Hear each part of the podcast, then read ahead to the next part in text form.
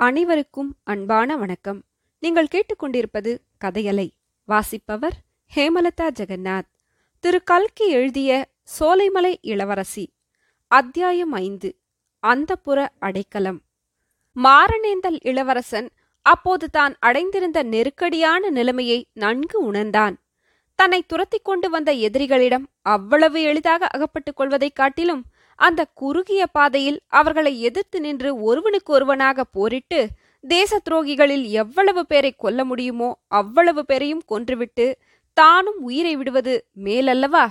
இவ்விதம் சிந்தித்துக் கொண்டே பாதையின் ஒரு முடுக்கில் திரும்பிய போது எதிரில் அவன் கண்ட தோற்றம் அதிசயமான எண்ணம் ஒன்றை அவனுக்கு அளித்தது. பாதைக்கு அருகில் நெடிதோங்கி வளர்ந்திருந்த ஒரு மரம் எந்த காரணத்தினாலோ அடிவேர் பெயர்ந்து கோட்டை மதிலின் பக்கமாக சாய்ந்திருந்தது. இரண்டொரு தினங்களுக்குள்ளேதான் அந்த பெரிய மரம் அப்படி சாய்ந்திருக்க வேண்டும். அந்த மரத்திலே ஏறி உச்சாணி கிளையை அடைந்தால் அங்கிருந்து சுலபமாக மதில் சுவரின் மேல் குதிக்கலாம். பிறகு மதில் சுவரிலிருந்து கோட்டைக்குள்ளே குதிப்பதில் கஷ்டம் ஒன்றும் இராது. ஏன் அப்படி செய்யக்கூடாது? தன்னை துரத்தி வந்தவர்களிடமிருந்து தப்புவதற்காக ஏன் சோலைமலை கோட்டைக்குள்ளேயே பிரவேசித்து அபாயம் நீங்கும் வரையில் அங்கு ஒளிந்திருக்கக்கூடாது சோலைமலை மகாராஜா அச்சமயம் மாரணேந்தல் கோட்டை வாசலில் எப்போது கோட்டை விழும் என்று காத்து கிடக்கிறார். ஆகையால் இங்கே கட்டுக்காவல் அதிகமாக இருக்க முடியாது. தற்சமயம் பத்திரமாக ஒளிந்து கொண்டிருப்பதற்கு இதுதான் சரியான இடம். கோட்டைக்குள்ளே யாரும் தேட மாட்டார்கள். கோட்டைக்குள் புகுவதற்கு வேண்டிய துணிச்சல் தன்னை தொடர்ந்து வரும் எதிர் வீரர்களுக்கு ஒரு நாளும் இராது. இன்றைக்கு ஒரு பகல் அங்கே ஒளிந்திருந்து இளைப்பாறினால் இரவு இருட்டியதும் வந்த வழி மூலமாகவே வெளியேறி மலையை கடந்து அப்பால் உள்ள பள்ளத்தாக்கை அடைந்துவிடலாம். இப்படி எண்ணிய போது பக்கத்து கிராமத்திலிருந்து கொக்கரக்கோ என்று கோழி கூவும் சத்தம் கேட்டது. தன் மனத்தில் தோன்றிய யோசனையை ஆமோதிக்கும் நல்ல சகுனமாக இளவரசன் அதை கருதினான். அந்த க்ஷணமே சாய்ந்திருந்த மரத்தின் மேல் சரசரவென்று ஏறினான். மரத்திலிருந்த பட்சிகள் ஏதோ மர நாயோ வேறு கொடிய மிருகமோ ஏறுகிறது என்று எண்ணிக்கொண்டு சிறகுகளை அடித்துக்கொண்டும் கீச்சு கீச்சு என்று கத்திக்கொண்டும் பறந்து ஓடின. அதையெல்லாம் பொருட்படுத்தாமல் இளவரசன் மரத்தின் உச்சியை அடைந்து மதிலின் மேல் குதித்தான். மதிலின் மேலிருந்து அவன் கோட்டைக்குள்ளே இறங்குவதற்கு அதிக நேரம் ஆகவில்லை. கோட்டைக்குள் இளவரசன் குதித்து இறங்கிய இடம் அழகான உத்தியானவனமாய் இருந்தது. உதய நேரத்தில் இதழ் விரிந்து மலரும் பலவகை புஷ்பங்களின் நறுமணம் கம் என்று வந்து கொண்டிருந்தது. ஆனால் அதையெல்லாம் அனுபவிக்கக்கூடிய மனநிலை அச்சமயம் உலகநாத தேவனுக்கு இருக்கவில்லை. உடனே எங்கேயாவது சிறிது நேரம் படுத்தால் போதும் என்று தோன்றியது. உத்தியானவனத்துக்கு நடுவில் வசந்த மண்டபமும் அதற்கு சிறிது தூரத்துக்கு அப்பால் அரண்மனையின் ஒரு பகுதியும் தெரிந்தன. ஜன நடமாட்டமே இல்லாமல் எங்கும் நிசப்தமாக இருந்தது. இளவரசனுடைய களைப்புற்ற கால்கள் அவனை வசந்த மண்டபத்தை நோக்கி இழுத்துச் சென்றன. மண்டபத்தை நெருங்கியதும் அவனுக்கு எதிரே தோன்றிய காட்சியினால் இளவரசனுடைய மூச்சு சிறிது நேரம் நின்று போயிற்று. மண்டபத்தின் பின்புறத்து முனையிலே பெண் ஒருத்தி மெதுவாக வந்து கொண்டிருந்தாள். கையில் அவள் புஷ்பக்கூடை வைத்திருந்தாள். ஸ்திரீ சௌந்தரியத்தை பற்றி மாரணேந்தல் இளவரசன் எத்தனையோ கவிகளிலும் காவியங்களிலும் படித்திருந்தான். ஆனால் இந்த மாதிரி அற்புத அழகை அதுவரையில் அவன் கற்பனையும் செய்ததில்லை. சௌந்தரிய தேவதையே மானிட பெண் உருவம் கொண்டு அவன் முன்னால் வருவது போல் தோன்றியது. அந்த பெண்ணோ தன்னுடைய அகன்ற விசாலமான நயனங்களை இன்னும் அகலமாக விரியச் செய்து கொண்டு அளவில்லா அதிசயத்துடன் மாரணேந்தல் இளவரசனை பார்த்தாள். சிறிது நேரம் இப்படி ஒருவரையொருவர் பார்த்து கொண்டு ஊமைகளாக நின்ற பிறகு இளவரசன் துணிச்சலை வருவித்துக் கொண்டு நீ யார்? என்றான். வீரமரவர் குலத்திலே பிறந்த மாணிக்கவள்ளிக்கு அப்போது ரோஷம் பிறந்தது பேசும் தைரியமும் வந்தது. நீ யார் என்றா கேட்கிறாய்? அந்த கேள்வியை நான் அல்லவா கேட்க வேண்டும்? நீ யார்? கோட்டைக்குள் எப்படி புகுந்தாய்? அந்த புறத்து நந்தவனத்துக்குள் என்ன தைரியத்தினால் வந்தாய்? என்று ராமமானங்களைப் போன்ற கேள்விகளை தொடுத்தாள். உலகநாத தேவன் அசந்து போய்விட்டான். அவள் சோலைமலை இளவரசியாகத்தான் இருக்க வேண்டும். வேறு யாரும் இவ்வளவு அதிகாரத் தோரணையுடன் பேச முடியாதென்று எண்ணினான். அவளுடைய கேள்விகளுக்கு மறுமொழியாக ஏதாவது சொல்ல வேண்டுமென்று ஆன மட்டும் முயன்றும் ஒரு வார்த்தை கூட அவனால் சொல்ல முடியவில்லை. ஏன் இப்படி விழித்து கொண்டு நிற்கிறாய்? அரண்மனையில் மகாராஜா இல்லாத சமயம் பார்த்து எதையாவது திருடிக் கொண்டு போகலாம் என்று வந்தாயா? இதோ காவற்காரர்களை கூப்பிடுகிறேன் பார். வேட்டை நாயையும் கொண்டு வரச் சொல்கிறேன். இவ்வாறு இளவரசி சொல்லிக் கொண்டிருந்த போது கோட்டை மதிலுக்கு அப்பால் சிலர் இறைந்து பேசிக்கொண்டு விரைவாக நடந்து செல்லும் சத்தம் கேட்டது. அந்த சத்தத்தை மாணிக்கவள்ளி காது கொடுத்து கவனமாக கேட்டாள். பின்னர் தனக்கு எதிரில் நின்ற வாலிபனை உற்று பார்த்தாள். அவன் முகத்திலே தோன்றிய பீதியின் அறிகுறியையும் கவனித்தாள். அவளுடைய பெண் உள்ளம் சிறிது இரக்கமடைந்தது. கோட்டை மதிலுக்கு வெளியில் பேச்சு சத்தம் கேட்ட வரையில் அதையே கவனித்துக் கொண்டிருந்த மாரணேந்தல் இளவரசன் அந்த சத்தம் ஒடுங்கி மறைந்ததும் மாணிக்கவல்லியை பார்த்து அம்மணி ஏதோ தெரியாத்தனமாக இங்கே வந்து விட்டேன். ஆனால் திருடுவதற்கு வரவில்லை. உங்கள் வீட்டில் திருடி எனக்கு ஒன்றும் ஆக வேண்டியதில்லை என்றான். மீண்டும் மாணிக்கவல்லியின் ஆங்காரம் அதிகமாயிற்று. ஓஹோ திருடுவதற்கு வரவில்லையா? அப்படியானால் எதற்காக வந்தாயா இதோ பார் என்று சொல்லிவிட்டு மறுபக்கம் திரும்பி சங்கிலித்தேவா என்று கூப்பிட்டாள். அப்போது இளவரசன் ஒரு நொடியில் அவள் அருகில் பாய்ந்து வந்து பலவந்தமாக அவளுடைய வாயை தன் கைகளினால் மூடினான். எதிர்பாராத இந்த காரியத்தினால் திகைத்து சிறிது நேரம் செயலற்று நின்ற இளவரசி சுயநினைவு வந்ததும் சட்டென்று அவனுடைய கைகளை அப்புறப்படுத்திவிட்டு கொஞ்ச தூரம் அப்பால் போய் நின்றாள். அவனை பார்வையினாலேயே எரித்து விடுபவள் போல் ஏறிட்டு பார்த்து என்ன துணிச்சல் உனக்கு? என்று கேட்டாள். கோபத்தினாலும் ஆங்காரத்தினாலும் அவளுடைய உடல் நடுங்கியது போல் குரலும் நடுங்கியது. உலகநாத தேவன் தான் பதற்றப்பட்டு செய்த காரியம் எவ்வளவு அடாதது என்பதை உணர்ந்திருந்தான்.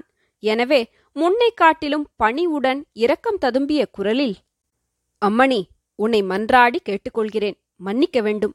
என்னை தொடர்ந்து வரும் எதிரிகளிடம் அகப்படாமல் தப்புவதற்காக இங்கே வந்தேன். என்னை அவர்களிடம் காட்டிக் கொடுத்து விடாதே அடைக்கலம் என்று வந்தவர்களை காட்டிக் கொடுப்பது தர்மமா? சோலைமலை ராஜகுமாரிக்கு அழகாகுமா? என்றான். இந்த வார்த்தைகள் மாணிக்கவள்ளியின் உள்ள கடலில் பெரும் கொந்தளிப்பை உண்டாக்கின. ஒரு பக்கம் ஆங்காரமும் இன்னொரு பக்கம் ஆனந்தமும் பொங்கி வந்தன. ஆஹா என்னை இன்னார் என்று தெரிந்துமா இப்படி செய்தாய்? உன்னை என்ன செய்கிறேன் பார்? என்று அவள் கொதிப்புடன் கூறினாள் என்றாலும் குரலில் முன்னை போல் அவ்வளவு கடுமை துணிக்கவில்லை. நீ என்னை என்ன செய்தாலும் சரி உன் கையால் பெறுகிற தண்டனையை பெரிய பாக்கியமாக கருதுவேன். ஆனால் என் பகைவர்களிடம் மட்டும் என்னை காட்டிக் கொடுக்க வேண்டாம். அப்படி செய்தால் அப்புறம் உன் ஆயுள் உள்ள வரைக்கும் வருத்தப்படுவாய் என்றான் இளவரசன். மாணிக்கவள்ளி மேலும் சாந்தமடைந்து இவ்வளவெல்லாம் கருப்பங்கட்டியே போல இனிக்க இனிக்க பேசுகிறாய் ஆனா நீ யார் என்று மட்டும் இன்னும் சொல்லவில்லை பார் என்றாள். நான் யாராயிருந்தால் என்ன தற்சமயம் ஒரு அனாதை திக்கற்றவன். சேலை உடுத்திய பெண்ணிடம் வந்து அடைக்கலம் கேட்பவன். இச்சமயம் எனக்கு அடைக்கலம் கொடுத்தால் என்றென்றைக்கும் நன்றி மறவாமல் உன்னை நினைத்துக் கொண்டிருப்பேன். மாரணேந்தல் மகாராஜாவின் மகனாக பிறந்துவிட்டு இப்படியெல்லாம் கெஞ்சுவதற்கு வெட்கமாயில்லையா? என்று மாணிக்கவள்ளி கேட்டபோது மாரணேந்தல் இளவரசனுக்கு தூக்கி வாரி போட்டது என்றால் அது மிகவும் குறைந்து சொன்னதே ஆகும். சிறிது நேரம் திறந்த வாய் மூடாமல் நின்ற பிறகு பெரு முயற்சி செய்து என்னை எப்படி உனக்கு தெரியும்? என்று கேட்டான். ஏன் தெரியாது? நன்றாக தெரியும். உன்னை போன்ற படம் ஒன்று எங்கள் அரண்மனையில் இருந்தது. இருந்தது என்றால் இப்போது இல்லையா? இப்போது இல்லை. ஆறு மாசத்துக்கு முன் ஒரு நாள் அதை அப்பா சுக்கு நூறாக கிழித்து போட்டு காலால் மிதி மிதி என்று மிதித்தார். ஏன் இப்படி செய்கிறீர்கள் என்று நான் கேட்டேன். அதற்கு பதிலாக மாரணேந்தல் இளவரசனாகிய நீ ஒரு நாள் அவர் கையில் சிக்கிக் கொள்வாய் என்றும் அப்போது பன்னிரண்டு வேட்டை நாய்களை உன்மேல் சேர்ந்தாற்போல் ஏவிவிடப் போவதாகவும் அவர் சொன்னார். இதை கேட்ட இளவரசனுக்கு உடம்பெல்லாம் சிலிர்த்தது. அம்மம்மா எவ்வளவு கொடுமையான மனிதர்! என்றான். அப்பா ஒன்றும் கொடுமையான மனிதர் அல்ல நீ மட்டும் அவரை அப்படியெல்லாம் பரிகாசம் செய்து பேசலாமா? அதை நினைத்து பார்த்தால் எனக்கே உன் பேரில் பன்னிரண்டு வேட்டை நாய்களை ஏவி விடலாம் என்று தோன்றுகிறதே. அம்மணி உன் தகப்பனாரை பற்றி நான் சில சமயம் பரிகாசமாக பேசினது உண்மைதான். ஆனால் அதெல்லாம் அவர் அந்நியர்களாகிய வெள்ளைக்காரர்களுக்கு இடம் கொடுத்து தேசத்தை காட்டிக் கொடுக்கிறாரே என்ற வருத்தத்தினாலேதான். அவர் மட்டும் வெள்ளைக்காரர்களை சோலைமலை சமஸ்தானத்திலிருந்து விரட்டி அடித்துவிட்டு முன்போல் சுதந்திரமா இருக்கட்டும். நான் அவருடைய காலில் விழுந்து அவரை பற்றி கேலி பேசியதற்கெல்லாம் ஆயிரம் தடவை மன்னிப்பு கேட்டுக்கொள்கிறேன். வெள்ளைக்காரர் மீது உனக்கு ஏன் இவ்வளவு ஆத்திரம்? உன்னை என்ன செய்தார்கள்? வெள்ளைக்கால சாதியார் எவ்வளவு நல்லவர்கள் என்றும் கெட்டிக்காரர்கள் என்றும் என் அப்பா சொல்லுகிறார். நான் கூட அவர்களை நாலைந்து தடவை பார்த்திருக்கிறேன். ரொம்ப நல்லவர்களாய்த்தான் தோன்றுகிறார்கள். எவ்வளவுதான் நல்லவர்களாயிருக்கட்டுமே அதற்காக நம் தேசத்தையும் ஜனங்களையும் அந்நியர்களிடம் ஒப்படைத்து அவர்களுக்கு அடிமையாகி விடுவதா? வெள்ளைக்காரர்கள் நல்லவர்களாக இருப்பதெல்லாம் வெறும் நடிப்பு. இந்த தேசம் முழுவதையும் கைப்பற்றி அரசாண்டு இங்கே உள்ள பணத்தையெல்லாம் கொண்டு போக வேண்டும் என்பதுதான் அவர்களுடைய எண்ணம். அதற்காக முதலில் நல்லவர்கள் போல நடிக்கிறார்கள். போக போக அவர்களுடைய உண்மை சுரூபத்தை காட்டுவார்கள். நீ வேண்டுமானால் பார்த்துக்கொண்டே இரு. மாரணேந்தல் ராஜ்யத்தை கைப்பற்றியதும் கொஞ்ச நாளைக்கெல்லாம் ஏதாவது ஒரு காரணத்தை வைத்துக்கொண்டு சோலைமலை ராஜ்யத்தையும் கைப்பற்றுகிறார்களா இல்லையா என்று நீயே பார். இவ்வளவெல்லாம் பேசுகிறாயே. மாரணேந்தல் கோட்டையில் பெரிய சண்டை நடக்கும்போது நீ ஏன் இங்கே வந்து ஒளிந்து கொண்டிருக்கிறாய்? சண்டைக்கு பயந்து கொண்டுதானே? மறவர் குலத்தில் பிறந்த வீரன் இப்படி சண்டைக்கு பயந்து கொண்டு ஓடலாமா? அம்மணி நீ சொல்வது உண்மைதான். ஆனால் என்னுடைய சொந்த விருப்பத்தினால் நான் ஓடி வரவில்லை. சண்டைக்கு பயந்து கொண்டும் ஓடி வரவில்லை. என் தந்தையின் விருப்பத்தை தட்ட முடியாமல் வெளியேறி வந்தேன். உனக்கும் எனக்கும் உன்னுடைய வம்சத்துக்கும் என்னுடைய வம்சத்துக்கும் இந்த பாரத தேசத்துக்குமே விரோதிகளான அந்நியர்களை எப்படியாவது விரட்டுவதற்கு வழி தேடுவதற்காகவே வந்தேன். அதற்காகத்தான் உன்னிடம் அடைக்கலம் கேட்கிறேன். அதற்காகவே எதிரிகளிடம் என்னை காட்டிக் கொடுக்க வேண்டாம் என்று உன்னை கெஞ்சி கேட்டுக்கொள்கிறேன். என்று மாரணேந்தல் இளவரசன் உணர்ச்சி ததும்ப பேசினான். அவனுடைய வார்த்தைகள் மாணிக்கவள்ளியின் மனத்தை பெரிதும் கனியச் செய்து அவளுடைய கண்களில் கண்ணீர் துளிகளையும் வருவித்தன. ஆயினும் அதை அவள் ஒப்புக்கொள்ள விரும்பவில்லை. உங்களுடைய விவகாரமெல்லாம் எனக்கு தெரியாது. பார்க்கப் போனால் நான் அந்த புறத்தில் அகப்பட்டு கிடக்கும் பெண்தானே? இந்த கோட்டையின் மதிலுக்கு அப்பால் நான் சென்றதே இல்லை. அரண்மனை உப்பரிகையிலிருந்து பார்த்தால் தெரியும் மலையையும் காடுகளையும் தவிர வேறு எதையும் நான் பார்த்ததே இல்லை. தேசம் ராஜ்யம் சுதந்திரம் அடிமைத்தனம் என்பதையெல்லாம் நான் என்ன கண்டேன்? உன் தகப்பனாருடைய வார்த்தை உனக்கு எப்படி பெரிதோ அப்படியே என் தகப்பனாரின் விருப்பம் எனக்கு பெரிது. நியாயமாக பார்த்தால் என் தகப்பனாரின் ஜன்ம விரோதியான உன்னை நான் உடனே காவற்காரர்களிடம் பிடித்து கொடுத்திருக்க வேண்டும். அதிலும் அந்த புறத்து நந்தவனத்துக்குள் வர துணிந்த உன்னிடம் துளி கூட தாட்சண்யம் பாராட்டக்கூடாது. ஆனாலும் நீ அடைக்கலம் என்றும் காப்பாற்ற வேண்டும் என்று சொல்லுகிறபடியால் உன்னை காட்டிக் கொடுக்க எனக்கு மனம் வரவில்லை. உன்னிடம் மேலும் பேசிக்கொண்டு நிற்கவும் எனக்கு இஷ்டமில்லை. வந்த வழியாக நீ உடனே புறப்பட்டு போய்விடு. இவ்விதம் இளவரசி மிக கடுமையான குரலில் அதிகாரத் துணியில் கூறினாள். அவள் அந்த புறத்துக்குள் அடைந்து கிடக்கும் உலகமறியாத இளம் பெண்ணான போதிலும் அவளுடைய அறிவையும் பேச்சு திறமையையும் கண்டு உலகநாத தேவன் அதிசயித்தான். முன்னே பேச்சு நடந்தபடி இத்தகைய பெண்ணரசியை மணந்து கொள்ளும் பாக்கியம் தனக்கு இல்லாமற் போயிற்றே என்ற ஏக்கம் அப்படிப்பட்ட ஆபத்தான சமயத்தில் அவன் மனத்தில் தோன்றியது. அவன் ஒன்றும் பேசாமல் யோசனையில் ஆழ்ந்திருப்பதை பார்த்த இளவரசி இப்படியே நின்று கொண்டிருந்தால் என்ன அர்த்தம்? நீயாக போகப் போகிறாயா? இல்லாவிடில் காவற்காரர்களையும் வேட்டை நாய்களையும் கூப்பிட்டுத்தான் ஆக வேண்டுமா? என்று கேட்டாள். அவள் சொல்கிறபடி உடனே போய்விடலாம் என்று முதலில் இளவரசன் நினைத்தான். ஆனால் அவனுடைய உடம்பின் களைப்பும் கால்களின் சலிப்பும் தலையின் கிருகிருப்பும் அதற்கு குறுக்கே நின்றன. முன் எப்போதையும் விட அதிக இரக்கமான குரலில் அம்மணி ராத்திரி முழுவதும் கண் விழித்தும் வழி நடந்தும் சொல்ல முடியாத கலைப்பை அடைந்திருக்கிறேன் இந்த நிலையில் ஓர் அடி கூட என்னால் எடுத்து வைக்க முடியாது. இச்சமயம் நீ என்னை வெளியே அனுப்புவதும் எதிரிகளிடம் என்னை பிடித்துக் கொடுப்பதும் ஒன்றுதான். இந்த நந்தவனத்தில் எங்கேயாவது ஓர் இருண்ட மூலையில் சிறிது நேரம் படுத்து தூங்கிவிட்டு போகிறேன். என்னால் உனக்கு ஒருவித தொந்தரவும் நேராது சத்தியமாக சொல்லுகிறேன். ஒருவேளை நான் அகப்பட்டுக் கொண்டால் அதன் பலனை அனுபவிக்கிறேன். என்னை நீ பார்த்ததாகவோ பேசியதாகவோ காட்டிக்கொள்ள வேண்டாம். நானும் சொல்ல மாட்டேன். உண்மையில் இவ்வளவு அதிகாலை நேரத்தில் நந்தவனத்தில் பூப்பறிக்க நீ வருவாய் என்று யார் நினைக்க முடியும்? இளவரசி மாணிக்கவல்லி சிறிது நேரம் சிந்தனையில் ஆழ்ந்து நின்றாள்.